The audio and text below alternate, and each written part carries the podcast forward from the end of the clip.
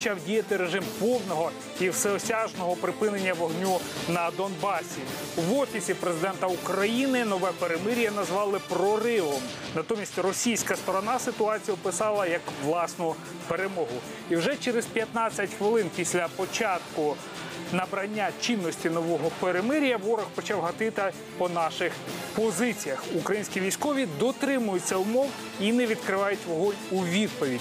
Українці обурені бездіяльністю банкової і ціє, цього понеділка вийшли до стін офісу президента України, аби сказати свою незгоду із тими умовами перемир'я, яке вже розпочалося. Що відбувалося останніми днями насправді на Донбасі? Про що домовлялися Путін та Зеленський? Ну і головне, що буде тепер замість Леніда Кучми робити в тристоронній контактній групі Леонід Кравчук. Про це все говоримо впродовж нашої програми. Утім, перед тим як розпочати нашу розмову, я пропоную нашим телеглядачам проголосувати в нашому опитуванні, яке ми традиційно проводимо впродовж програми. Отже, ми вас питаємо сьогодні про таке: чи завершить Зеленський війну на Донбасі? Так, ні. Будь ласка, голосуйте в нашому мобільному додатку на нашому сайті Espresso TV, а також телефонними лініями. На екранах ви зараз бачите номери телефонів. Всі дзвінки на ці номери є безкоштовними. Наприкінці програми ми підіб'ємо підсумки цього голосування.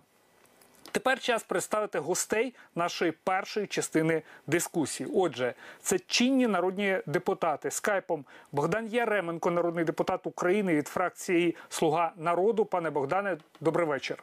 Добрий вечір.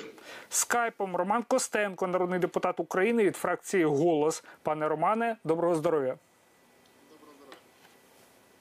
Експерти в окремих студіях на Міцкевича Олексій Голобуцький, політтехнолог. Пане Олексію, вітаю вас. Добрий вечір. І в студії на Печерську Дмитро Снігірьов, е, громадський активіст, воєнний експерт, співголова громадської ініціативи Права справа. Пане Дмитре, добрий вечір.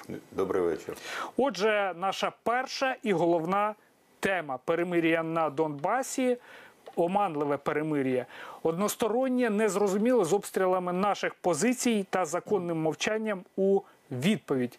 Чому ворог не перестає стріляти? Як реагують на це військові? Яку стратегію врегулювання конфлікту на Донбасі пишуть на банкові? Про це говоримо буквально за мить. Отже, як я вже сказав, нове перемир'я, яке розпочало діяти в ніч з 26 на 27 липня, вже було порушено через 20 хвилин після набуття чинності цього перемир'я. Повідомив головнокомандувач об'єднаних сил генерал-лейтенант Володимир Кравченко. За словами Кравченка, українські збройні сили на обстріл не відповідали, оскільки він не ніс загрозу ні військовим, ні мирним жителям. Президент України Володимир Зеленський е, відреагував на обстріли, що були здійснені бойовиками після запровадження режиму припинення вогню на Донбасі. За його словами, проконтролювати всі 420 кілометрів контактної лінії важко, але в разі системних порушень збройні сили України готові потужно відповідати. У наступні дні також фіксували окремі випадки порушення перемир'я, втім, не яке не були системними. Втрат серед українських військових не було, жодного вбитого і пораненого на щастя. Детальніше про ситуацію та навколо неспокійного Донбасу у нашому сюжеті.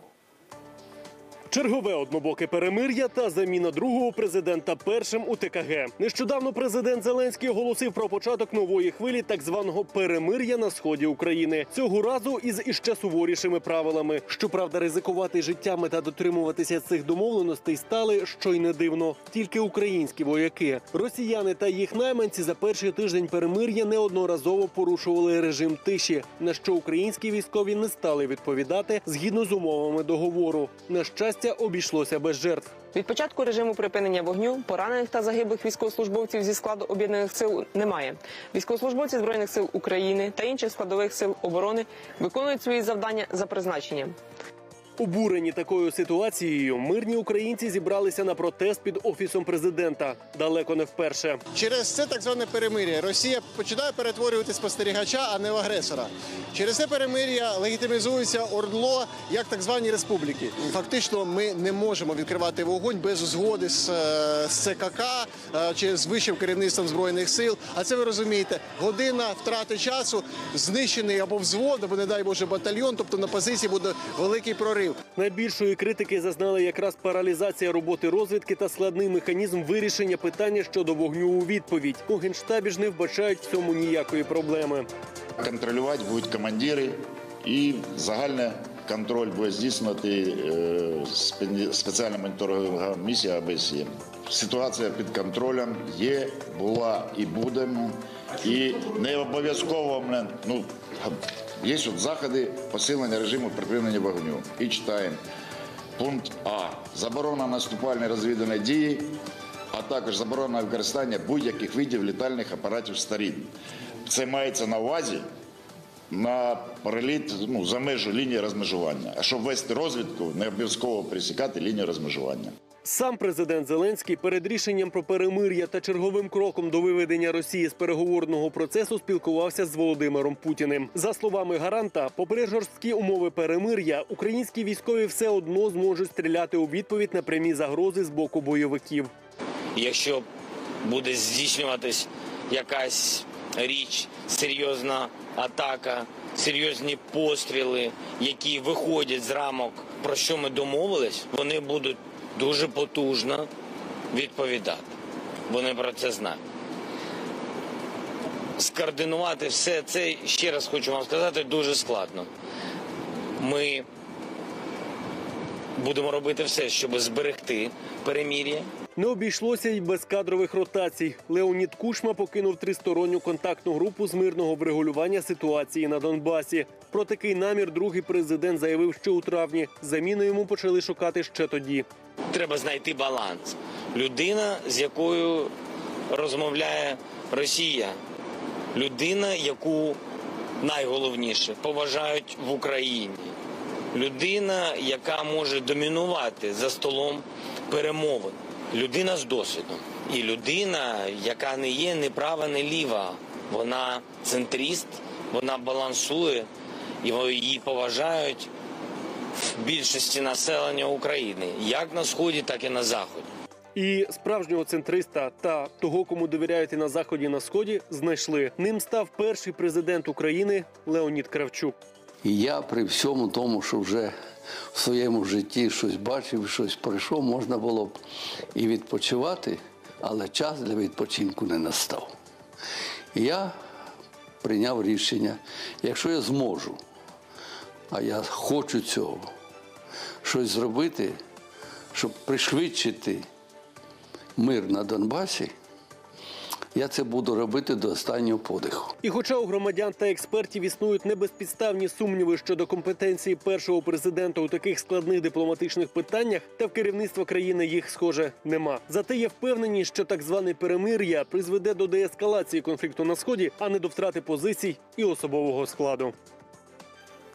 Ну, ось е, такі події тижня були е, упродовж останніх кількох днів. Е, Всі обговорювали кадрове нове кадрове призначення е, старого нового представника в е, тристоронній контактній групі Леоніда Кравчука. Але е, говорили ще про те, що хто ще може з'явитися в цій тристоронній контактній групі. Ну і сам Леонід Кравчук сьогодні в інтерв'ю одному з телеканалів заявив про те, що не виключено, що до переговорної групи буде долучений і Вітольд Фокін. Це е, перший прем'єр-міністр незалежної України. Той, хто е, той, хто не пам'ятає, нагадаю, йому 88 років. Леоніду Кравчуку 86. Давайте власне з цього і розпочнемо. Пане Богдане, ваша команда йшла на вибори із гаслом, що ви е, оновите владу і нові обличчя будуть в новій владі, але без старих облич, причому,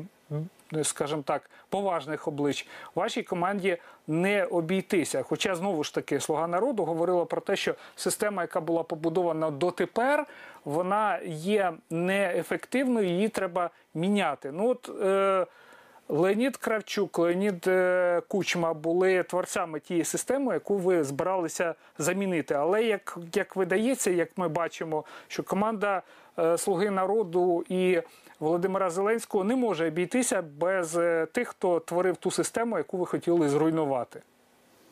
Пане Сергій, е, добрий вечір. Я е, сподіваюся, що ви е, цілком розумієте власне лукавство. Пан Кравчук не отримав жодної посади в виконавчій гілці влади. Він займає посаду, на яку має право президент України призначати, але це не є оплачувана робота в органах виконавчої влади. Отже, це переговірник у форматі, який був започаткований як ви знаєте, за складних обставин і, власне кажучи, і започаткований у такій формі, щоб можна було залишити за Україною певний простір для дипломатичного е, маневру. Тому е, давайте е, будемо відділяти цю роботу від роботи в українських органах української влади.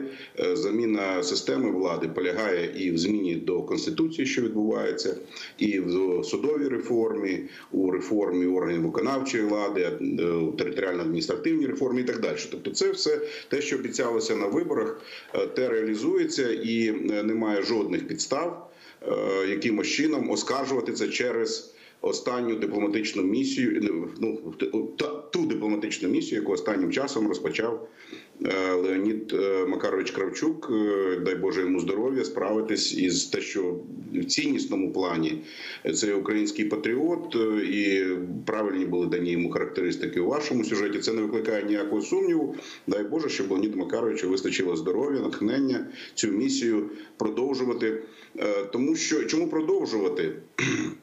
Я дуже обережний в оцінках перспектив е, врегулювання конфлікту з Російською Федерацією, тому що е, і тут я хочу прокоментувати теж дуже лукаве е, своєрідну постановку питання в вашому опитуванні, е, чи закінчить війну президент Зеленський. Ви знаєте, знаменитий генерал Матіс, який нещодавно обіймав посаду міністра оборони США, е, йому належить висловлювання про те, що війна закінчується тоді, коли на це погодився твій супротивник.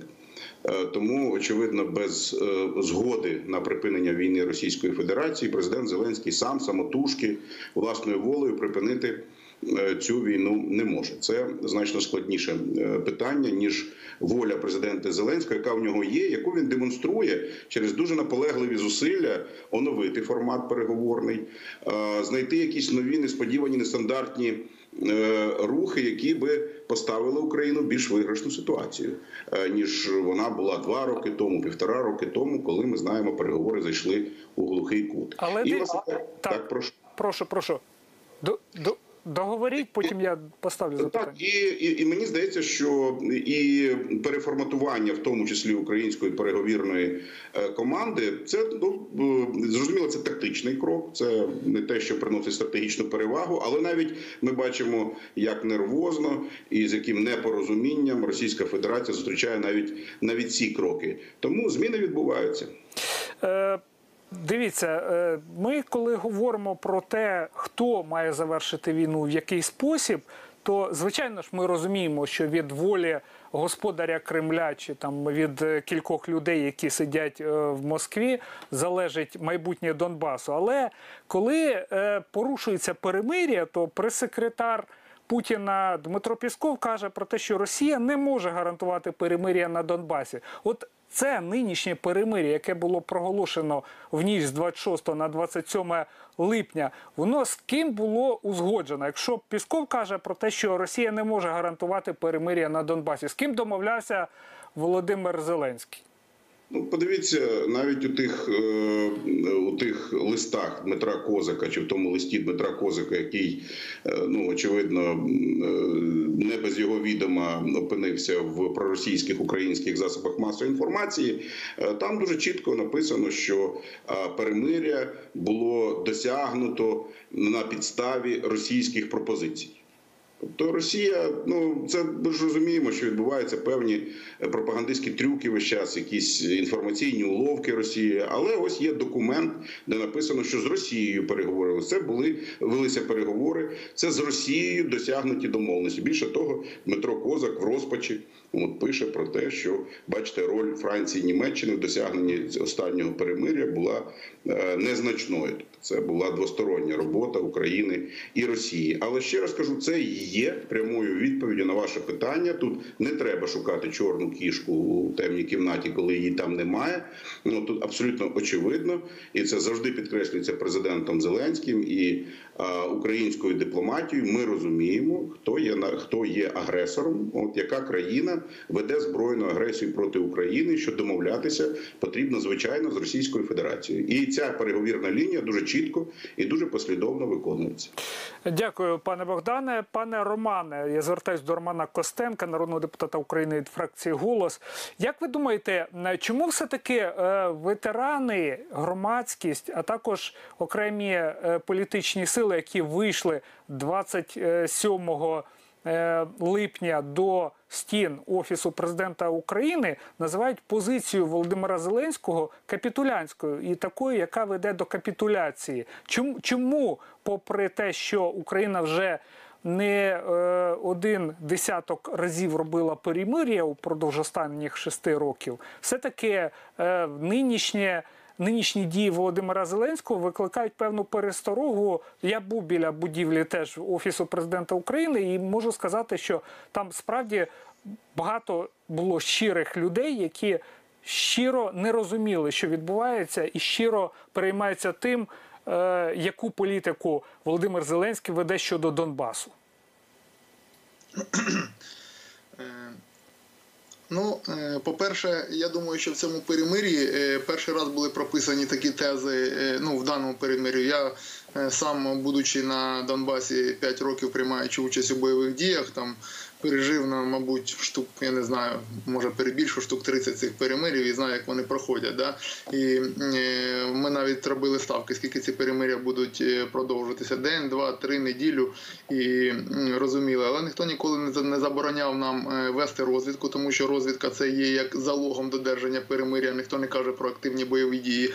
Але ну, з закритими глазами. Е, Воювати за свою країну не можна або навіть і захищати так. Тому я думаю, ці пункти, які конкретно були прописані, мені навіть цікаво, хто їх запропонував. Це заборона ведення розвідки. Хай там ми не кажемо про снайперський вогонь. Да? Е, Заборона ведення розвідки це взагалі здобування інформації, яка забезпечить тобі там е, захист в першу чергу. Там перельоти безпілотних літальних апаратів. Це дуже цікаво. І люди це сприйняли так, що просто нас осліпили. І це було питання до того, хто це зробив, яка сторона всі ну запропонувала от е, такі пункти внести в, в це перемиря. Е, е, Люди, які е, вийшли, звичайно, були цим обурені. Ще плюс там де політичні сили нагнітали цю ситуацію, тому що я бачив деякі виступи, які дійсно там не відповідали дійсності, але ну ситуація накручувалась. Дійсно навколо цього перемир'я реально використовували як із одної, так і з іншої сторони. Насамперед, я розумію, розумію одне, що ми маємо збройні сили і. Е, Збройні сили у нас зараз на тому рівні, да, коли ну просто їм не заборониш. От я сам, будучи приймаючи участь, в перемирях, е, командири на місцях вони ніколи не дадуть е, там себе осліпити чи себе якось е, не дати собі можливості захистити своїх бійців. Тому ми повинні ще довіряти збройним силам і розуміти, що е, вони не допустять зради, тому що вони вже понесли дуже багато е, втрат. Вони навчилися воювати, вони навчилися не довіряти противнику. Да? Тому що дипломати можуть за столом переговорів, які там ніколи не служили в армії, які. Не, не знають, що таке військова справа і дипломатія, і до цього взагалі не займалися нічим, там, крім там, ну, да, будь-чим, да, тільки не е, політикою займалися, не, е, не військовою справою. Вони можуть за столом переговорів підписувати і писати що завгодно, не думаючи про свою армію, не думаючи про те, як бійці будуть е, потім розгрібати це в окопах. Але бійці теж розуміють, що таке дипломатія і перестраховують себе своїми діями.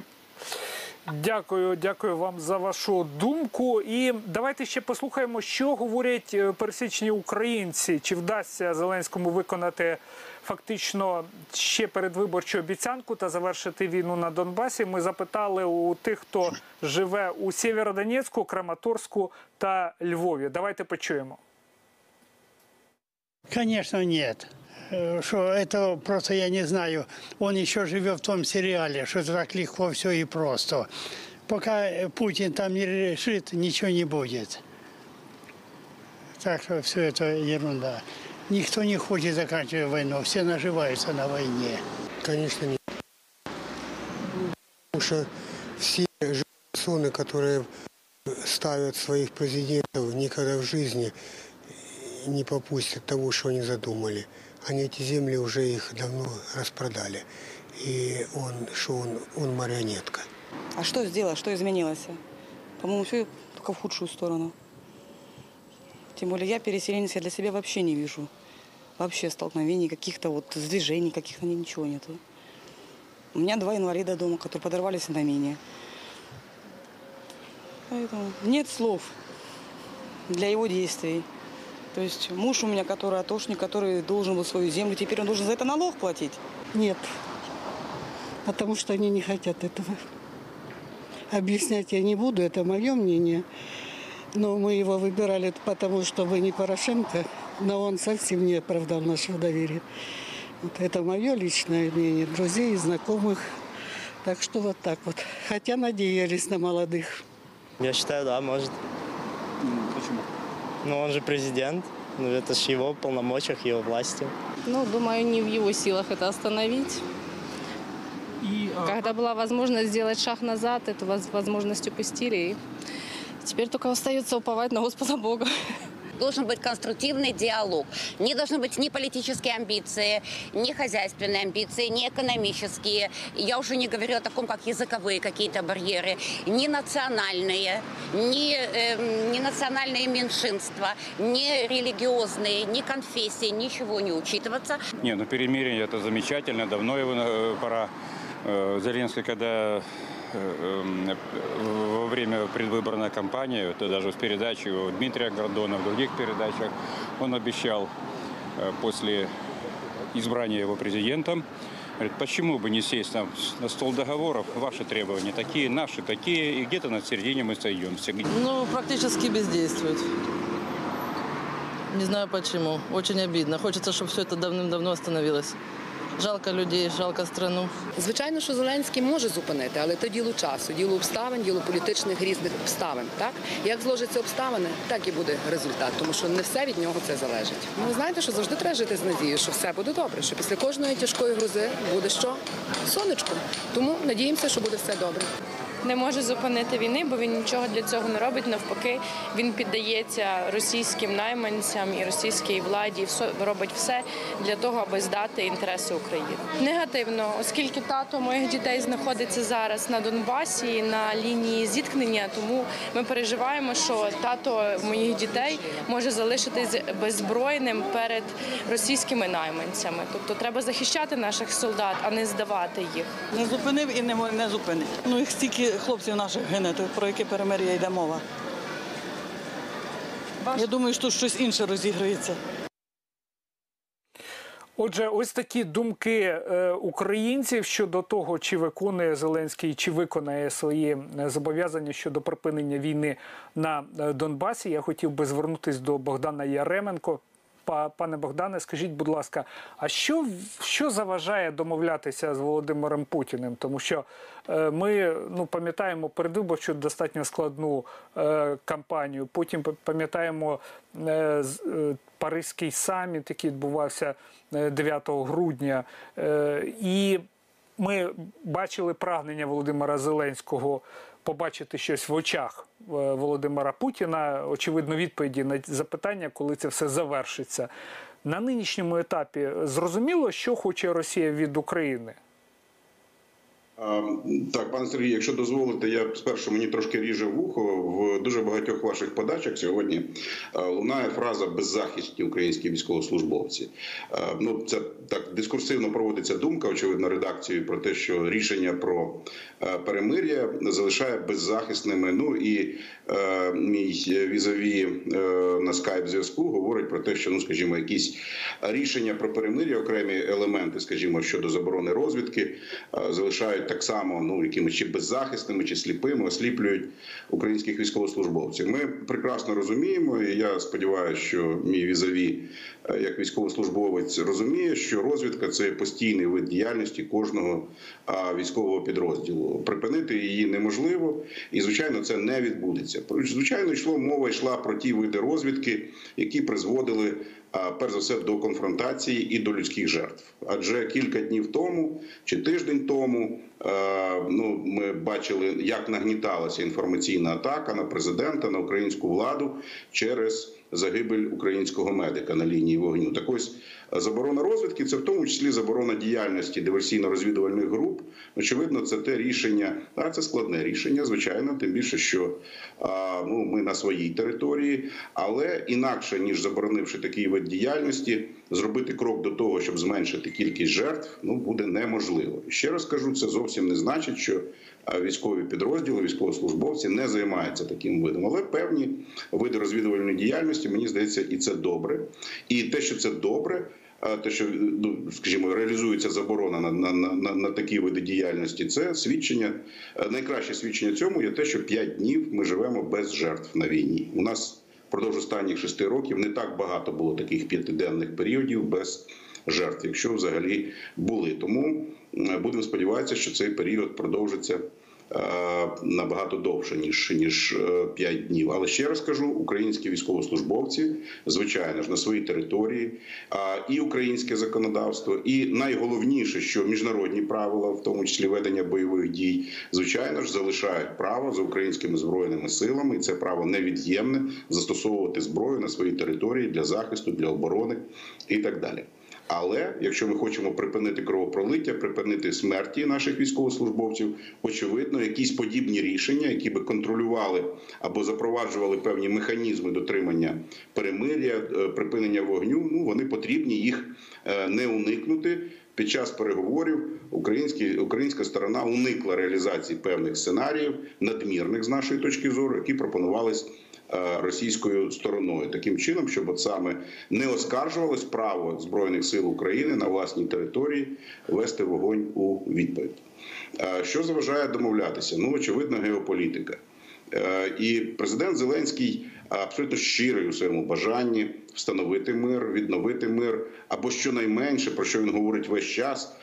І власне це його прямі слова: припинити кровопролиття, досягнути того, щоб перестали гинути українські військовослужбовці, і українські цивільні з обох, на жаль, сторін лінії фронту.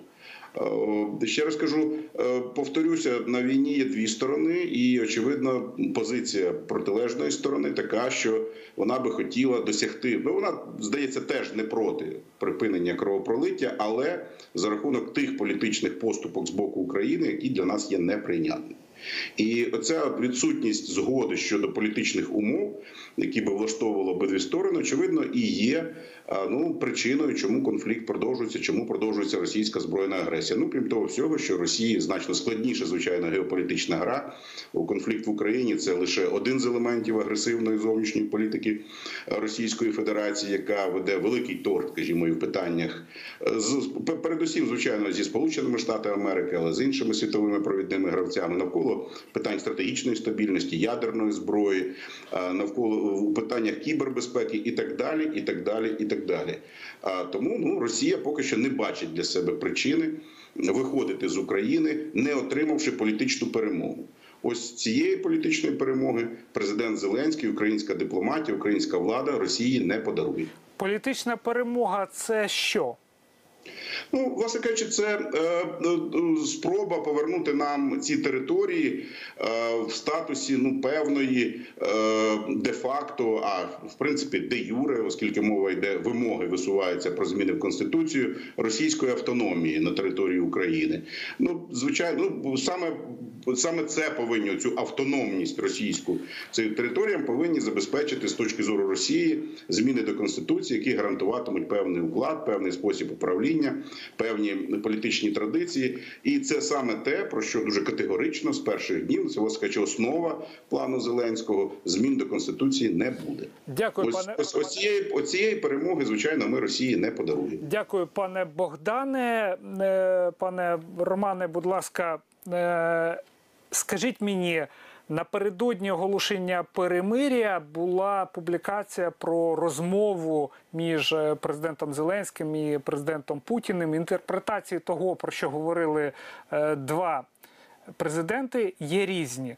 Бо кремлівська прес-служба подає, що обговорювали внутрішній конфлікт в Україні, як зазвичай це робить Кремль, і що е, Путін і Зеленський розмовляли про можливі зміни до конституції, внесення змін до конституції, зокрема щодо окремого статусу окремих районів е, Донецької та Луганської областей. Одначе українська сторона не спростовувала той факт, що відбулася розмова і говорили про зміни до конституції. Як можна розцінювати розмову двох президентів е, і лідера іноземної держави, агресивної держави е, щодо змін до конституції? Це ж є пряме втручання в внутрішні справи України, правильно?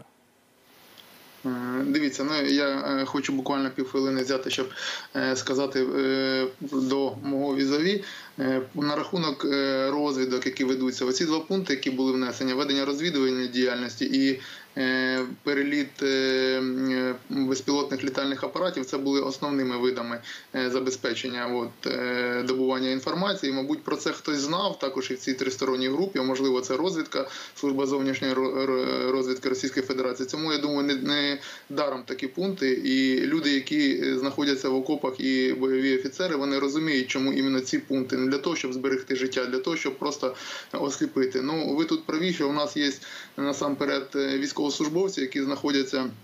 Там і розуміють, що е, політика є політикою, а армія є армією. Це насамперед. По-друге, по звіту ОБСЄ більше ніж е, 120 порушень перемир'я з 27 числа. Це офіційний звіт на вчорашнє число. Подивіться, 120 порушень перемир'я, в тому числі там 20 з чим-то вибухів е, було. Тобто, да, ми там у вас ну, прописано в цьому пункті, е, на нами підписано, що якось будуть е, наказувати тих людей, які порушують перемир'я. Ну мені б хотілося е, спитати, а де ці люди, які е, взривали, літали на безпілотних літальних апаратах, стріляли в нашу сторону? Вони десь сидять в тюрмах.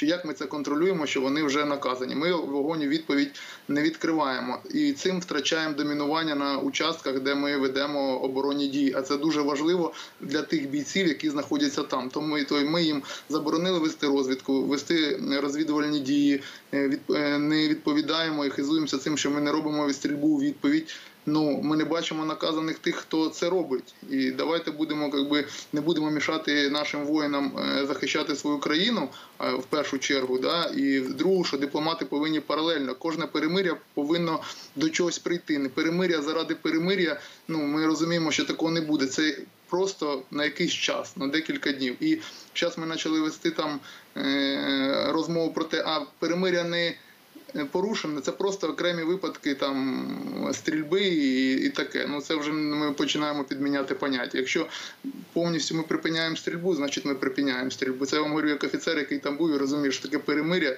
а що таке. е, Просто е, маскування під перемиря. Е, На рахунок е, того, про що е, спілкувалися, ну тут е, коментувати дуже складно, тому що ну е, самого факту розмови Е, я не ну, ми не чули про що. А я розумію, що при е, моє бачення при розмові і при веденні дискусій з агресором, ну основні е, моменти і теми дискусії повинні бути показані громадськості, тому що е, в наш час. ну, Це дуже важливо, і ми повинні народ повинен розуміти про що йдуть е, перемовини нашого президента з агресором. Дякую, пане Романе. Пане Богдане, якщо можна, відреагуйте дуже коротко. Ну е, давайте не забувати, що заборона на ведення розвідувальної діяльності стосується не лише України. І я, як людина, в силу обов'язків якої є моніторити інформаційний російський простір, запевняю вас, що саме зараз у Росії відбувається маса значно більш гостріших дискусій на ту тему, що українці порушують перемир'я. Тому давайте не посил... тому що саме Україна робить те, в чому ми постійно звинувачуємо Російську Федерацію. Тому давайте не посипати собі голову попелом. А, е, звичайно, нам поки що не вдається припинити обстріли повністю, але ще раз кажу: 5 днів без жертв це вже хороший результат. Дякую, пане Богдане. Хочу долучити до нашої розмови експертів наших е, Олексій Голобуцький. Пане Олексію, ще раз добрий вечір. Добрий вечір. Уже пан Богдан згадав про лист Козака, і е, в якому він ну де-факто говорить про те, що е, вони хочуть вийти з цього мінського переговорного процесу. Я наскільки зрозумів цей зміст е, листа. Е, Як розцінювати цю позицію, що він означає? Чи означає те, що Москва все-таки буде тиснути на Україну, аби е, восени цього року відбулися вибори в Ордло, так як і планувалося раніше, разом із місцевими виборами 25 жовтня? Ну, перше, всі ці викиди е, в інформаційний. Е, ем, інформаційний простір України і Росії це ж може бути і спецоперація, може бути фейком, може бути все, що завгодно. Так мовити. Вони вирішують свої справи, затягуючи нас постійно в, в, е, в різні, так би мовити, інформаційні, гібридні інформаційні війни, які вони ведуть на території, в тому числі України. Тому ну тут. м, для мене ситуація та достатньо очевидна. Да? Тобто я розумію, для чого це робить команда президента, для чого взагалі вони в цю гру грають. Вони не можуть зійти зараз з теми перемир'я через те, що вони це обіцяли ем, виборцям. Вони страшенно втрачають електоральні позиції в Україні, і в тому числі електоральні позиції на сході і півдні країни, які ну реально там пере, пере, пере, переливається вже електорат Зеленського, повертається назад до ОПЗЖ, до Шарія і так далі. Їм потрібна якась, от вони не можуть зайняти позицію абсолютно очевидно, да, що е, все, що зараз відбувається, от то, що говорить депутат шановний від е, Слуги народу, це все не тому, що вони такі розумні, що вони щось зробили. Вони, ніхто взагалі в цьому процесі. А це тому, що Путін так дозволяє просто. От просто він хоче вбивати Україну, ну, буде, будуть вбивати. Завтра вб'ють скільки, скільки він накаже. Не, не хоче, зараз йому це не вигідно. Цього не буде відбуватися. А, захотів яким чином просунув, а, а, просунули цю тему про безпілотників. Да? Тобто Росія, яка має космічні війська, супутники, все має. А, у нас була єдина можливість взагалі дивитися, так би мовити, за, за, за цією лінією. Да? В нас це відібрали, грубо кажучи. Да? І там безліч таких питань. І все одно це не вирі, це не вирішується, це не від бажання Зеленського, так би мовити. Да? Путін грає в свою гру, яка е, е, команда Зеленського намагається теж грати в свою гру. Я так розумію, що зараз ситуація буде трохи розширюватись. Да? Єдине за рік, що а, Зеленський може дійсно показати як своє досягнення серйозно в цьому напрямку. Це новий обмін полонених. Да? І вони очевидно, оце от зараз кейс, який йде з вагнерівцями, і от це те, що відбувається з Білорусі, це саме йде до цього, так би мовити. Да?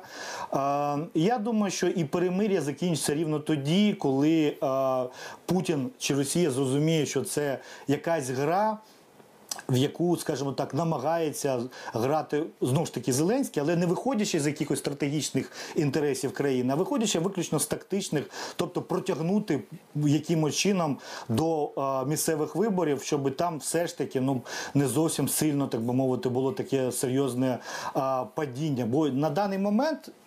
Я все ж таки політтехнолог, а не міжнародник. Да, я бачу ситуацію, що е, слуги народу на даний момент не мають можливості виграти мерські вибори в жодному обласному центрі нашої країни. І це жахливе, звичайно, явище для партії влади, для монобільшості і для всього того, що у нас відбулося рік на рік тому назад.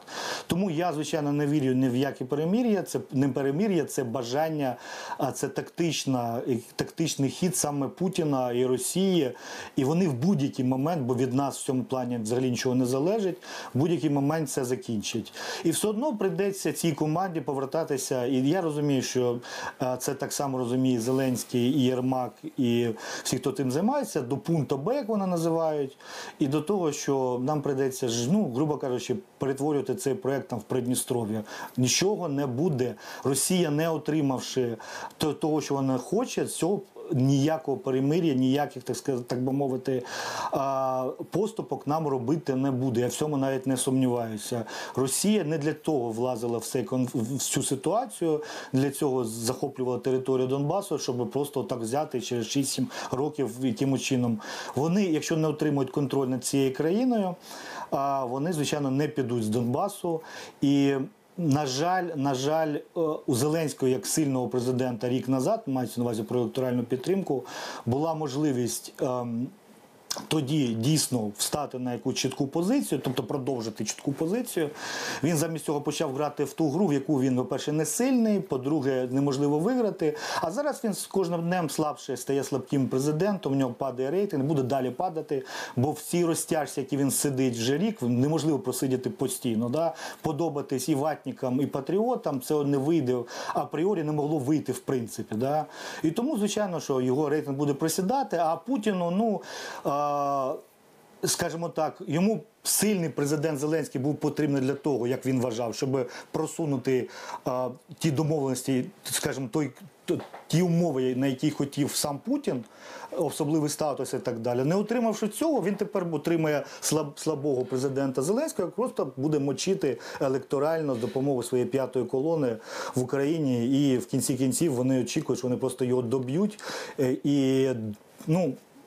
План, план такий дестабілізувати повністю ситуацію в країні і знову повторити варіант, як був в 2014 році. Дякую, пане Олексію. Пане Богдане, будь ласка.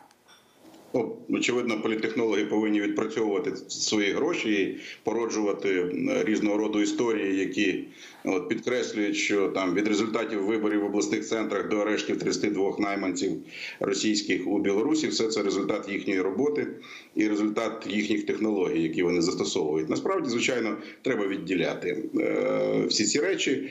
Е, Путін зацікавлений у тому, щоб вийти з України, вийти, звичайно, не з Криму, але вийти з Донбасу, в тому числі для того, щоб певним чином гарантувати е, зменшення тиску щодо Криму, для того, щоб позбутися санкцій, і швидше за все, е, Сур, е, вибачте, вибачте, Суркова е, серед ночі згадав.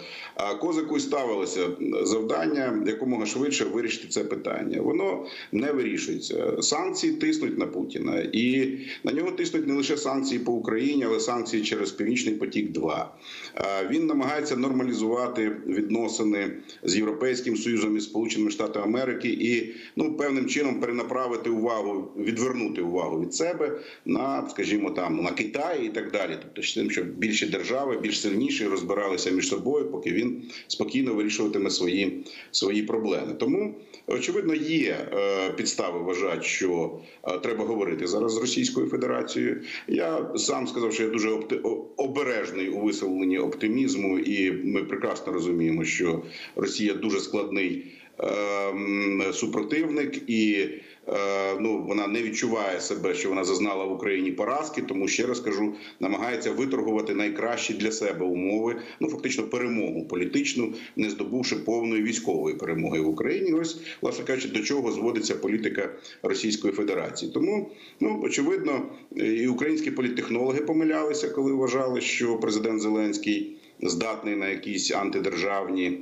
Незаконні дії, непатріотичні. Е, Можливо, помилялися і росіяни, вважаючи, що от прихід до влади е, президента Зеленського дозволить їм швидко отримати ну, ті перемоги, які передбачають само собою в російському розумінні зміна до конституції, надання е, певних гарантій політичних правових окремим регіонам. Так, це ну речі, на які звичайно українські політики не мають права робити. Так ось, ну очевидно, хтось розраховував в Україні і поза нею, що це зробить президент Зеленський. Ну натомість ще раз кажу, воля президента Зеленського до миру, до пошуку шляхів врегулювання абсолютно чітка. В неї вірять усі, Е, в неї вірять на заході. Найголовніше своїми діями, своєю політикою достатньо послідовно. Він добувається те, що, скажімо, ну дуже чітко ми бачимо в листі Козака.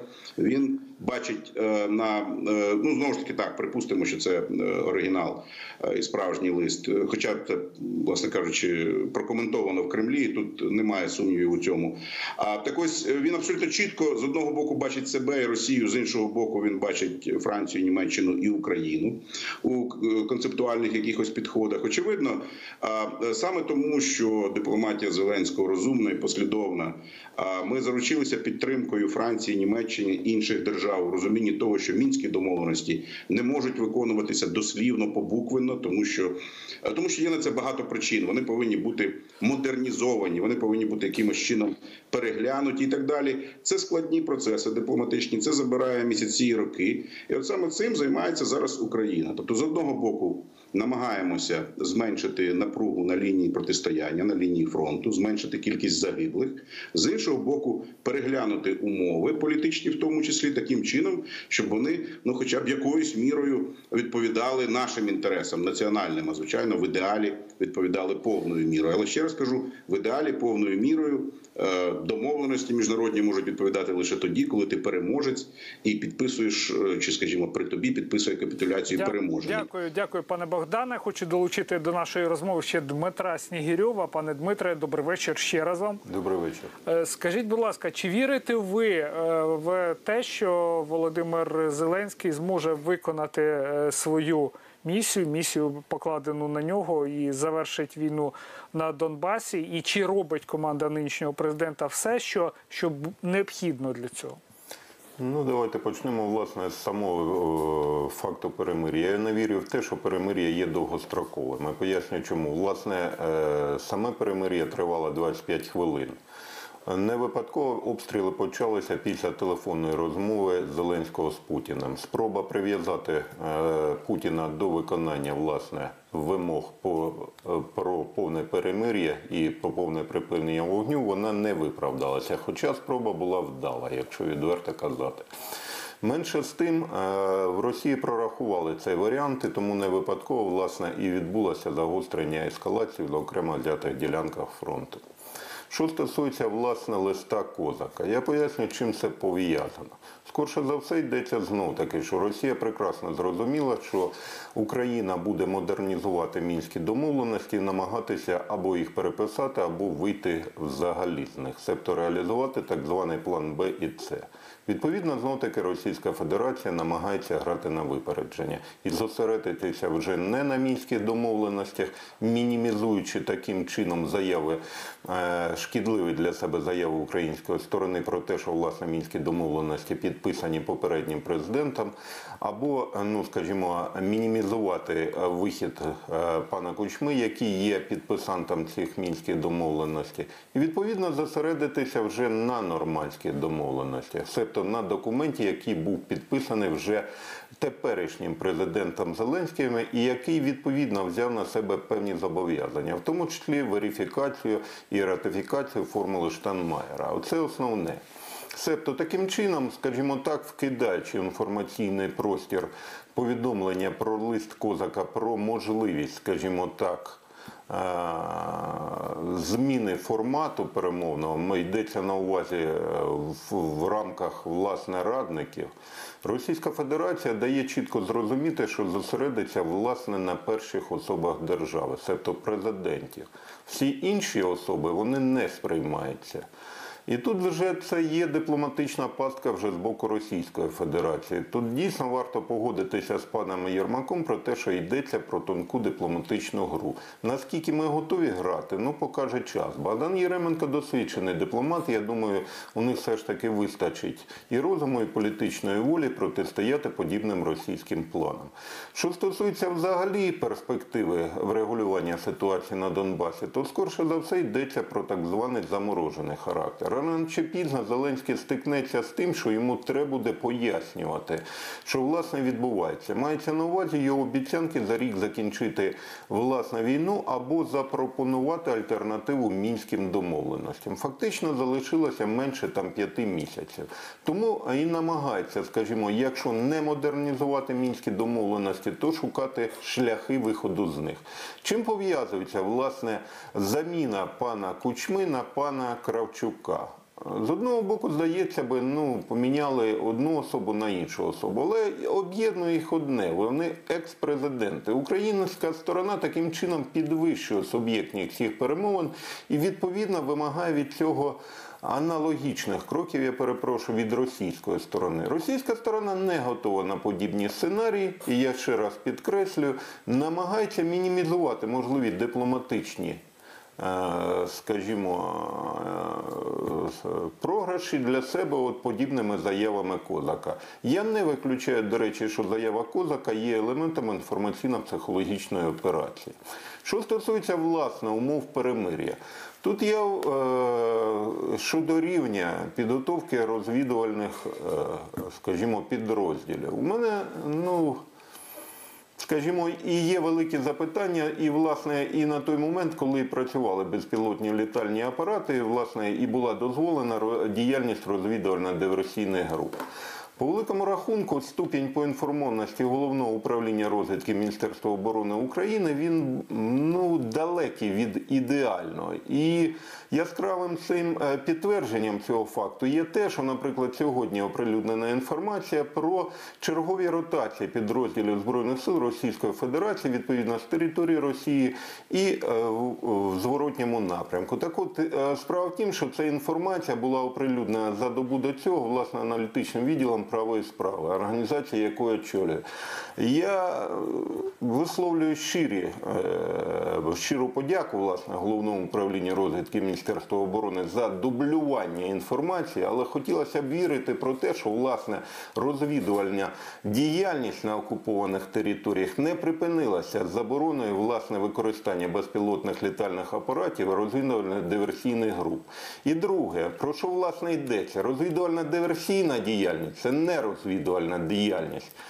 Е, Це трохи інший напрямок діяльності. І коли йдеться про заборону діяльності розвідувально-диверсійних груп, то це відповідно, скажімо, не заборона на проведення власне самого ну, режиму розвідувальної діяльності. І, власне, підсумовуючи вище наведене, я хотів би сказати, що по великому рахунку Україна стоїть перед вибором або виконувати політичні частини мінських домовленості, йти на фактичну федералізацію України, або відповідно пропонувати власний український сценарій розвитку подій. А йдеться скорше за все про заморожений сценарій, який власне і влаштовує Україну. Бо в такому випадку ми заявляємо про історичну перспективу звільнення окупованих і анексованих земель, залишаємо за собою право на відповідно військово-політичний сценарій звільнення тих територій, а не тільки дипломатично, як на цьому наполягають, і займаємося розбудовою українського війська, українських спеціальних служб, не втрачаючи при цьому суверенітету. Мені не зрозуміло, коли говорять про відновлення суверенітету над окремими територіями України. Це або невігластво, або відповідна політична спекуляція. Не можна поновити суверенітет на окремо взятих територіях Луганських і Донецьких областей. Дякую, дякую, пане Дмитре. Часу у нас не так багато лишається в ефірі. Ми маємо дати слово Олексію Голобуцькому, тому що буквально за кілька хвилин ми маємо з ним попрощатися. Пане Олексію, що е, оскільки ми вже про Кравчука почали говорити, Кравчук почав говорити вже про Вітольда Фокіна. Що можуть е, змінити? е, Фокін і Кравчук у мінську, при тому, що в принципі Росія ставиться до тристоронньої контактної групи, скажімо так, більш простіше і не, не таким високим рангом представлена. Ну, по-перше, хотів би сказати, да, мені дуже цікаво було послухати депутата, якого я сказав все ж таки шановний. Да? Це- цікаво, особливо з точки зору того, що ми говорили з тобою перед ефіром, що в принципі один з небагатьох депутатів Слуги народу, який більш-менш кажу про, а, ам, про пана Богдана. Да? Я не знаю, от ви коли задаєте такі питання, і чи кажете таке, от, от що ви вкладаєте, да? що я відробляю свої гроші. От чому я відробляю свої гроші? От в цьому питанні. Просто мені це цікаво.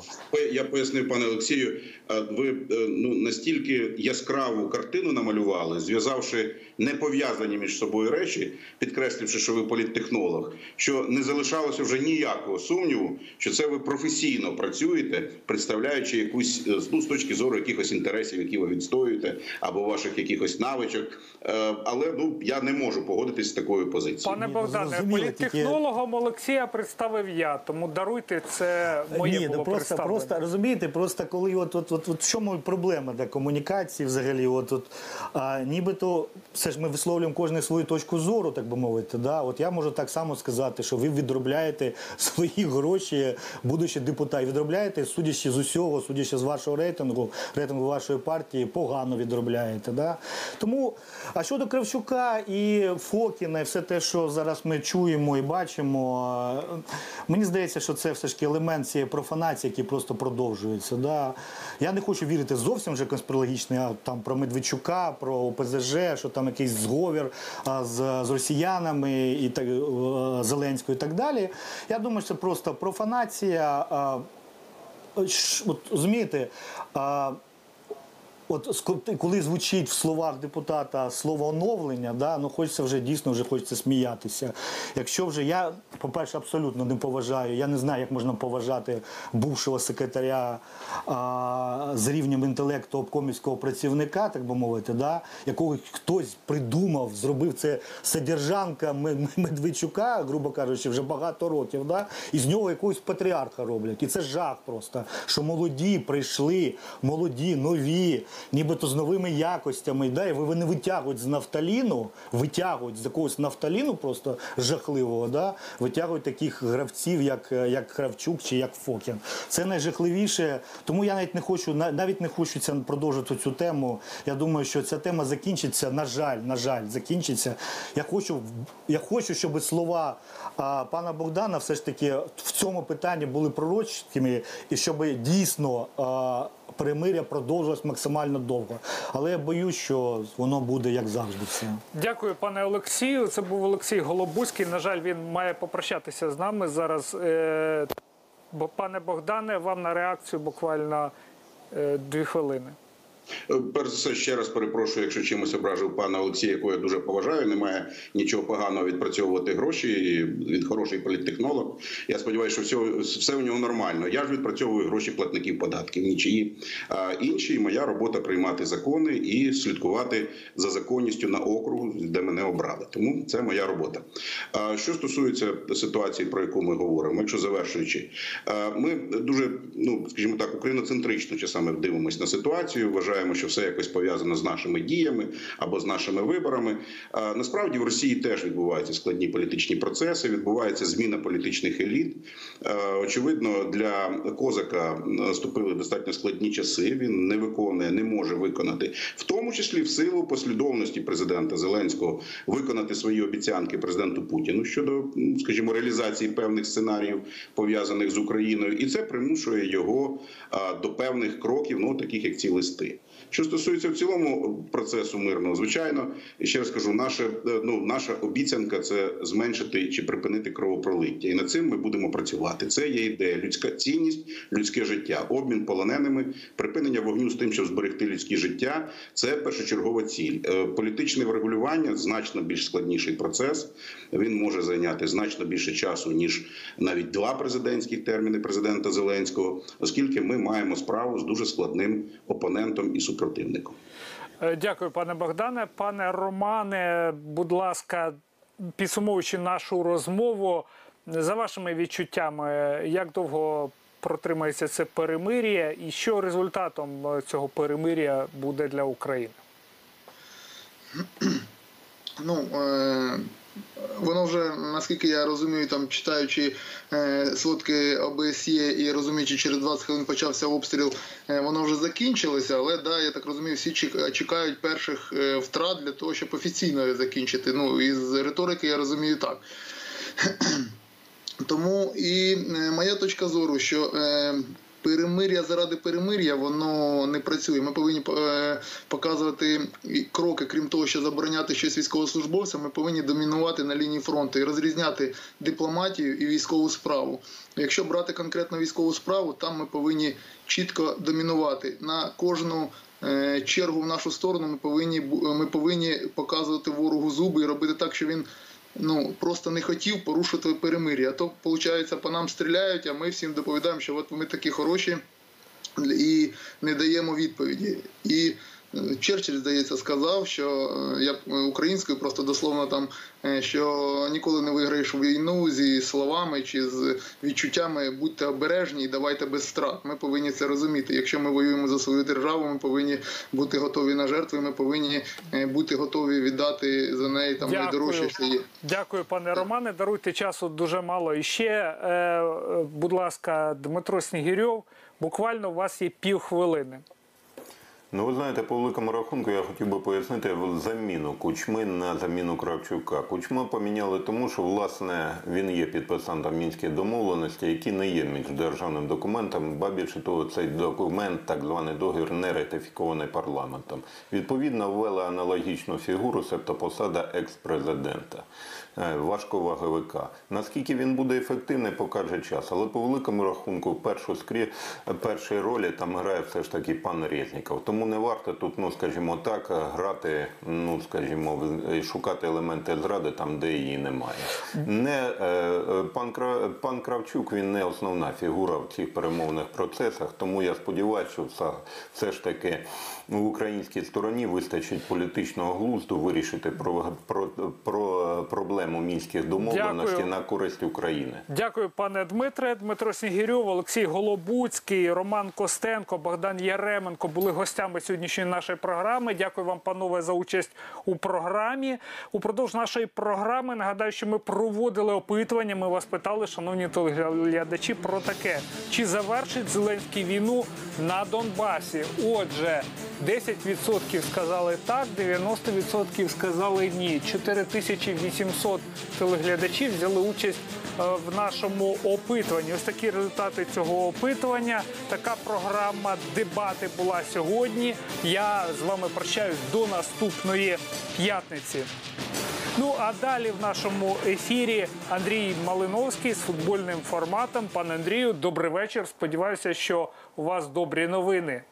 Дякую, пане Сергію. Добрий вечір всім. Насправді, попри те, що сезон в Україні добігає кінця, у нас є чим е, потішити всіх, навіть дуже вибагливих болівальників, вже за мить у футбольному форматі.